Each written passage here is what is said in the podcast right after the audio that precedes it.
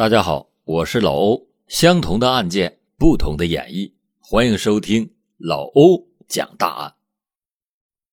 二零一三年十月十二日凌晨两点多，一名叫杜长江的年轻人和他妻子戴晶晶从江苏无锡出发，坐上了从上海开往阜阳的 K 八三七八次列车。原本他们以为这就是一个普通的旅程，可是他们想不到。这次行程会给他们带来多么严重的影响？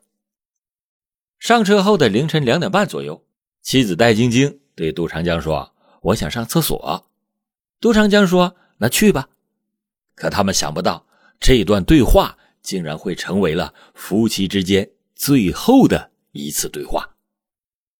在这以后，妻子戴晶晶便凭空消失在 K 八三七八次列车上了。高速行驶的火车之上，一个大活人是怎么凭空消失的？妻子戴晶晶到底去了哪里呢？欢迎您接着收听老欧讲大案。在封闭的密室内凭空消失，这种情况似乎只能是出现在侦探小说或者是影视作品中。但如果真的有一个大活人在你的眼前就那么消失了，你会怎么办呢？这就是小伙子杜长江立马要面临的问题。二零一三年十月十二日凌晨两点多，杜长江和他妻子戴晶晶，还有杜长江的弟弟弟媳一起从无锡站检票上车，坐上了从上海开往阜阳的 K 八三七八次列车。他们此行的目的地是老家安徽。因为坐的是夜车，几个人都是又累又困，所以上车找到座位，放好行李之后，杜长江的弟弟和弟媳就坐在座位上睡过去了。此时，这一行四人中唯一清醒的就是杜长江和他的妻子戴晶晶，他们俩一个是睡不着，一个是不敢睡。至于为什么，咱们稍后再讲。坐下了没多一会儿，戴晶晶对杜长江说：“他想上厕所。”杜长江点点头说：“去吧。”可是戴晶晶走了，刚过了一两分钟，杜长江就坐不住了，他就起身去列车门口抽了根烟，顺便看了一眼戴晶晶去的厕所的门，厕所的门锁是反锁的，显示有人。杜长江不疑有他。抽完烟就回到了座位，他就有意无意的总是瞟一眼厕所的门，他看到厕所的门一直显示有人的状态，这就说明戴晶晶一直在里面。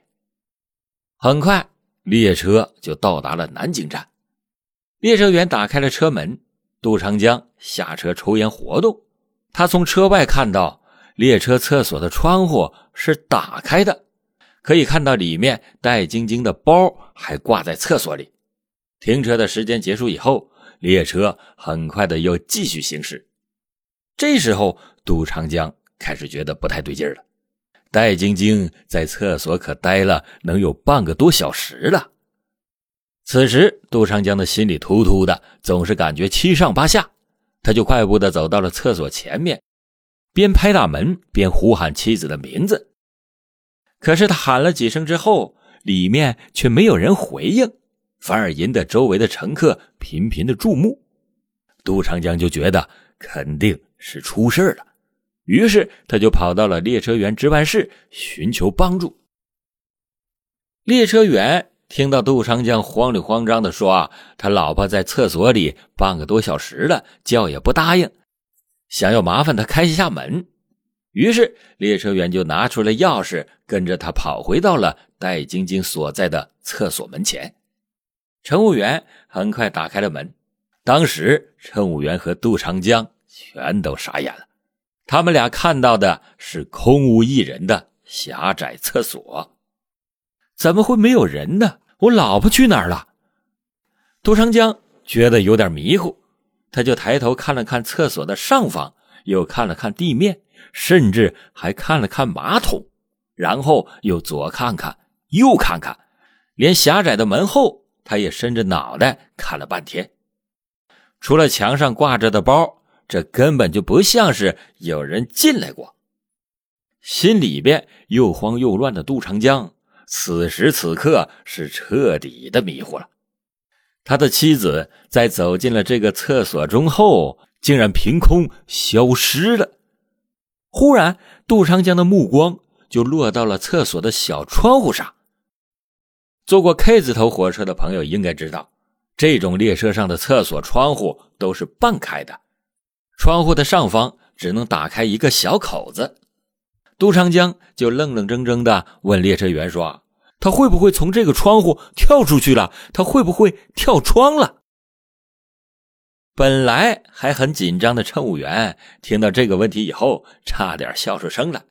他对杜长江说。那你钻一下这个窗口试试，看能不能出去。的确，那个窗户完全打开以后的缝隙也就十几厘米宽，怎么可能过人呢？杜长江当时的心里有三个怀疑：一个是妻子跳车了，就是从那个窗户里跳的；一个是他还在车上藏起来了；再就是他自己下车了。杜长江马上就从车尾。开始搜寻，他从最后一节车厢的车尾开始，左看看，右看看，一排一排的过滤，一直找到了第一节车厢，来来回回的找了两趟，妄图找到他消失的妻子。杜长江心里边就祈祷着：“老婆，你可千万要在车上啊！”可是老天爷没有听到他的祷告。杜长江。就这样来来回回找了两遍之后，确定戴晶晶没在车上。难道说他在中途下车了？杜长江自己又否定了这种想法。他一直盯着厕所的门口，戴晶晶要是出来下车的话，他不可能没看到。这样看来，他的妻子真的是从列车上凭空消失了。列车到达了下一个站点之后，杜长江出站打车直奔南京。在车上，他就报了警，请求警方协助找人。南京警方接到报案以后，十分的重视，马上就展开了搜寻。在此期间，杜长江只能是在原地等待。在等待的这段时间里，无数纷杂的念头涌上了杜长江的脑海。他的妻子戴晶晶会不会出事啊？他可别出什么事啊！万一要是有个什么三长两短，我是没法过下去了。杜长江的心里是乱作了一团，越等是越担心，越等越没底，就这么浑浑噩噩的，也不知道怎么挨过了一个白天。到了晚上十点，终于有人来找他了。杜长江。看着忽然来到他面前的警察，心里边就升起了一股危机感。在他的眼里，那名警官仿佛是开着慢动作走到了他的眼前，每一步都是踩在他的心上。警官以公事公办的口吻问杜长江：“你的妻子有什么详细的身体特征吗？”杜长江也没含糊，赶紧把自己记忆中的戴晶晶的身体特征。竹筒倒豆子一样，全都倒了出来。他觉得他说的越多，妻子就可能越快被找到，就不会有什么危险了。等他说完，警官点点头，没说话。杜长江就小心翼翼的问了一句：“找到了吗？”那位警官没有回答他。记录完之后，示意杜长江跟着他走。杜长江的心唰的就沉了下去。这名警官奇怪的行为让他预感到，要来的很可能不是什么好消息。杜长江跟着这名警官，一路走到了离着南京站两公里左右的一段铁轨的边上。警官把杜长江带到了一个黑色的袋子前，示意他要做好心理准备。这之后，现场的其他警官动手把袋子的拉链给拉开了，露出了一具人体的上半身。杜长江凑上去一看，顿时是五雷轰顶，头晕眼花。杜长江最先看到的是袋子里的人的衣服，跟戴晶晶的衣服是一模一样。然后他的眼睛才聚焦到尸体的脸上，那正是他的妻子戴晶晶的脸。他捂着脑袋，脚下一软，后退了好几步，才稳住了身子。人的自我保护机制会让人下意识的逃避伤害。杜长江的自我保护意识让他拒绝相信，或者是不敢相信，眼下躺在黑色尸袋里的人就是戴晶晶。他的妻子仅仅是去上了个厕所，怎么就躺在这里了呢？可是现实是残酷的，现场的警察递给了他一件东西。杜长江镇定了一下精神，接过来发现那是一张银行卡。他认出来那是戴晶晶的银行卡，卡的背后还写着他的名字。窦长江彻底的崩溃了。跟着警察回去的路上，他把他和戴晶晶的这段旅程一段一段的来回捋了好几遍。大家一起上车，找座位，放行李，一块坐好，然后他去厕所，最后人就没了。他想不通这些是怎么发生的，总想找出来是哪一个环节出了问题。回到公安局，警察向杜长江出具了他们为戴晶晶做的尸检结果，结果显示，戴晶晶是坠车导致的颅骨破裂致死。这一下，杜长江是更懵了：坠车？怎么坠的车？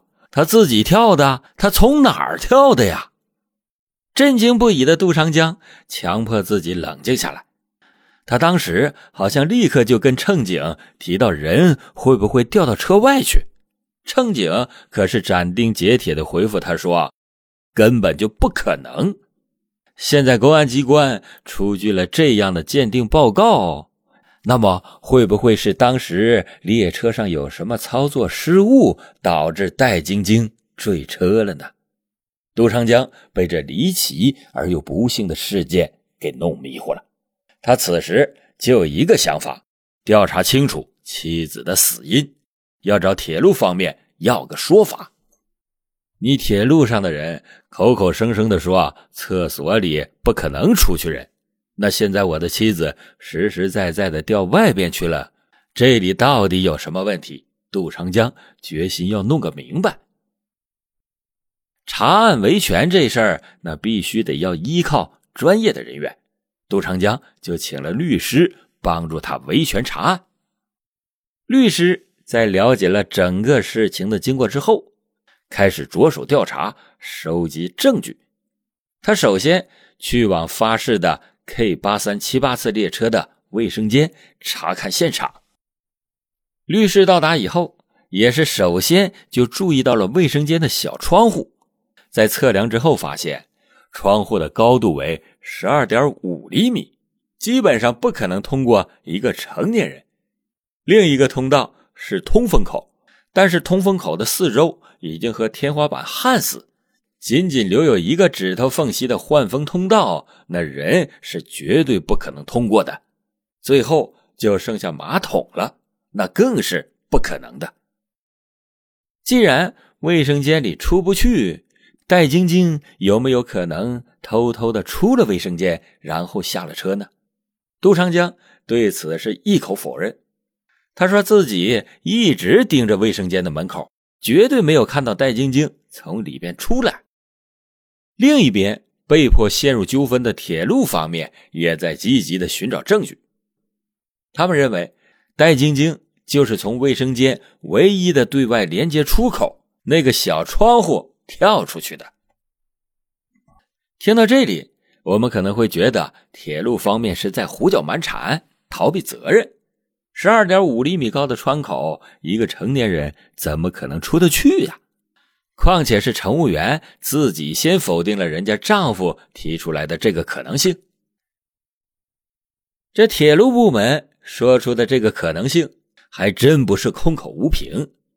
一开始，他们确实不相信一个成年人可以从这个窗口出去，但架不住事实胜于雄辩。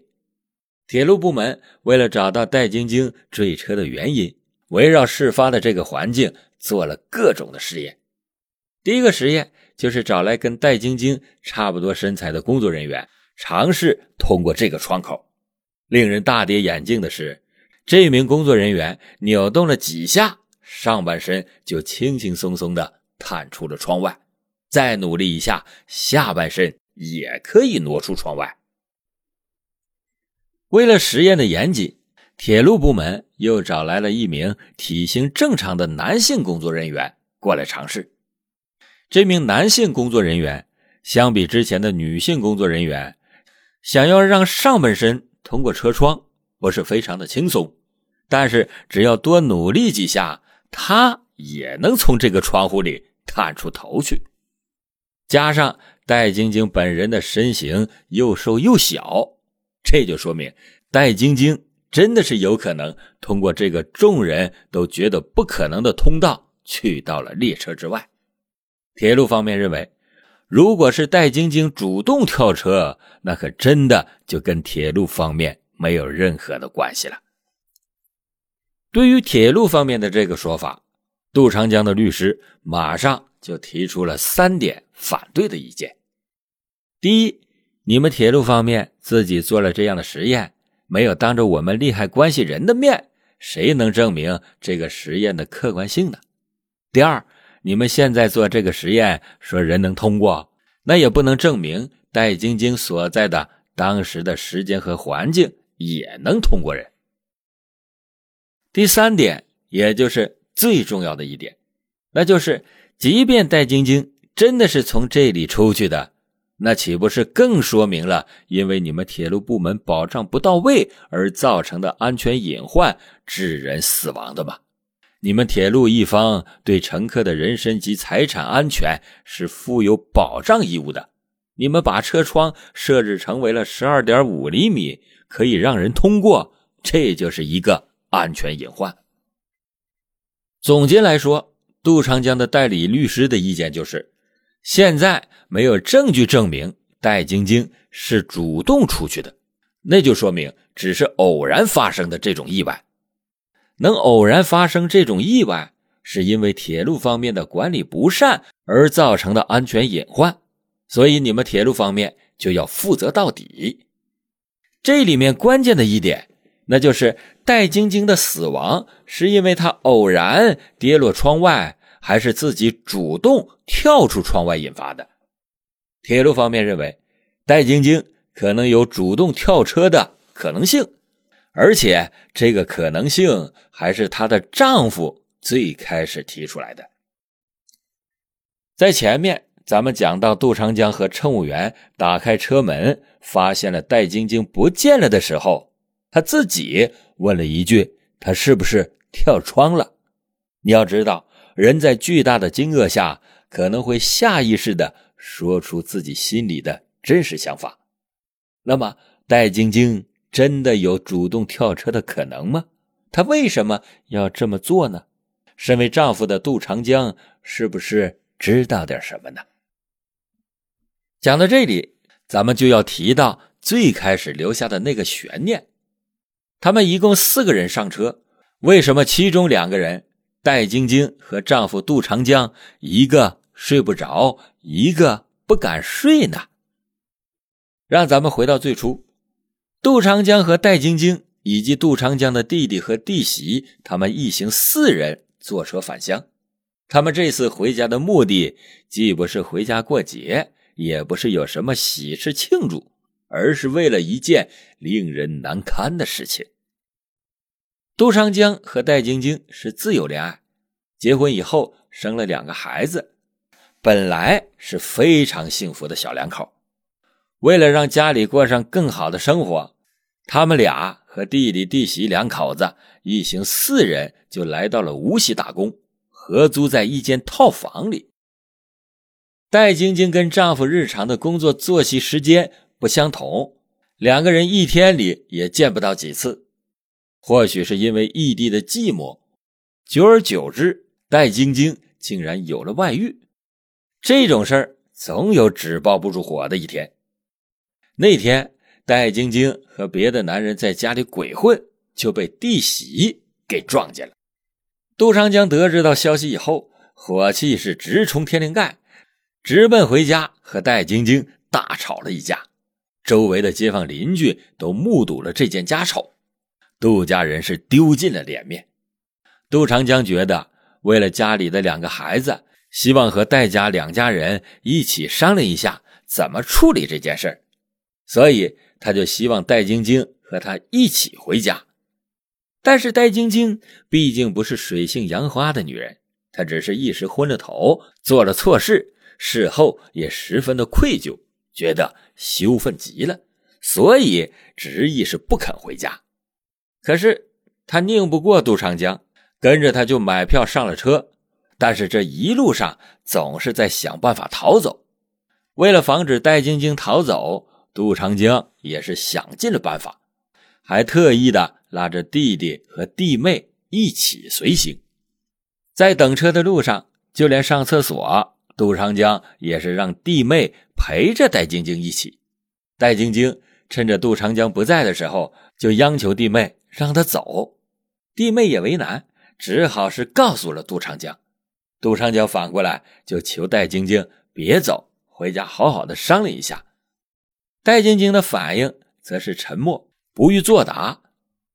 就这样，等凌晨上车之后，杜长江这一下就放心了，心想这人都上火车了，还能怎么跑？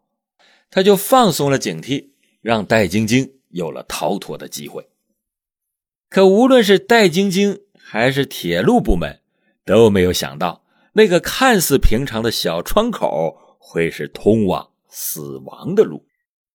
戴晶晶也是上厕所的时候发现了那个窗口。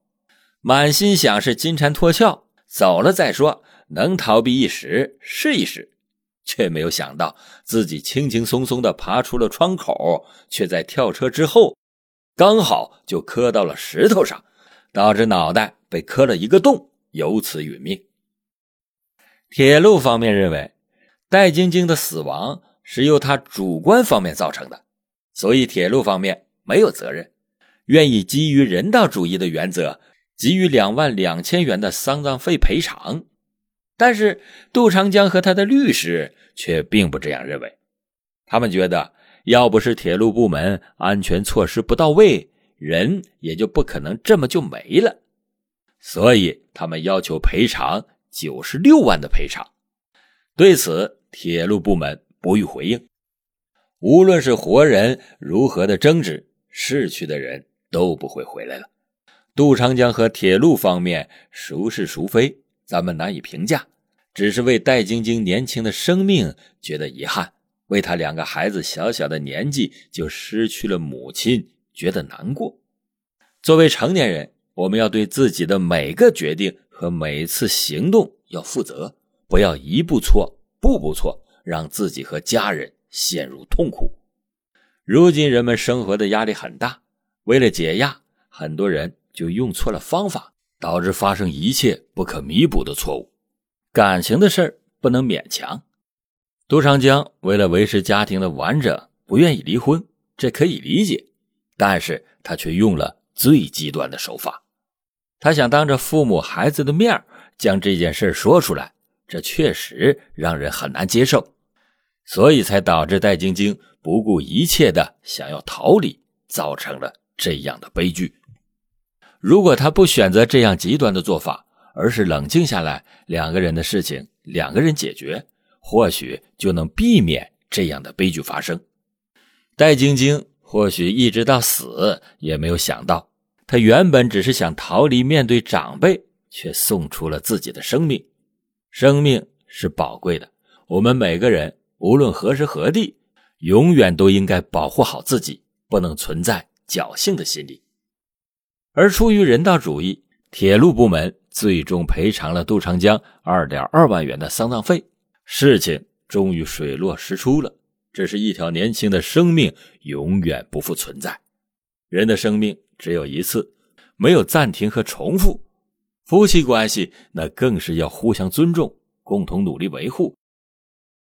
缘来则相逢，缘尽则相散，放过对方。其实也是放过自己。如果有真爱，那就以爱养爱，换来回心转意；如果是没有办法接受，那就转身离开。理由都对，只是心魔终难清。所以老欧今天讲的这场悲剧，最大的原因总结有两个：第一，男方有心无意间因为各种理由的忙。直接冷淡了夫妻的感情，这也是很多创业男很容易忽视的地方。第二，男方处理这件事情太过于急躁和极端。好了，感谢您今天收听老欧讲大案，老欧讲大案，警示迷途者，唤醒梦中人。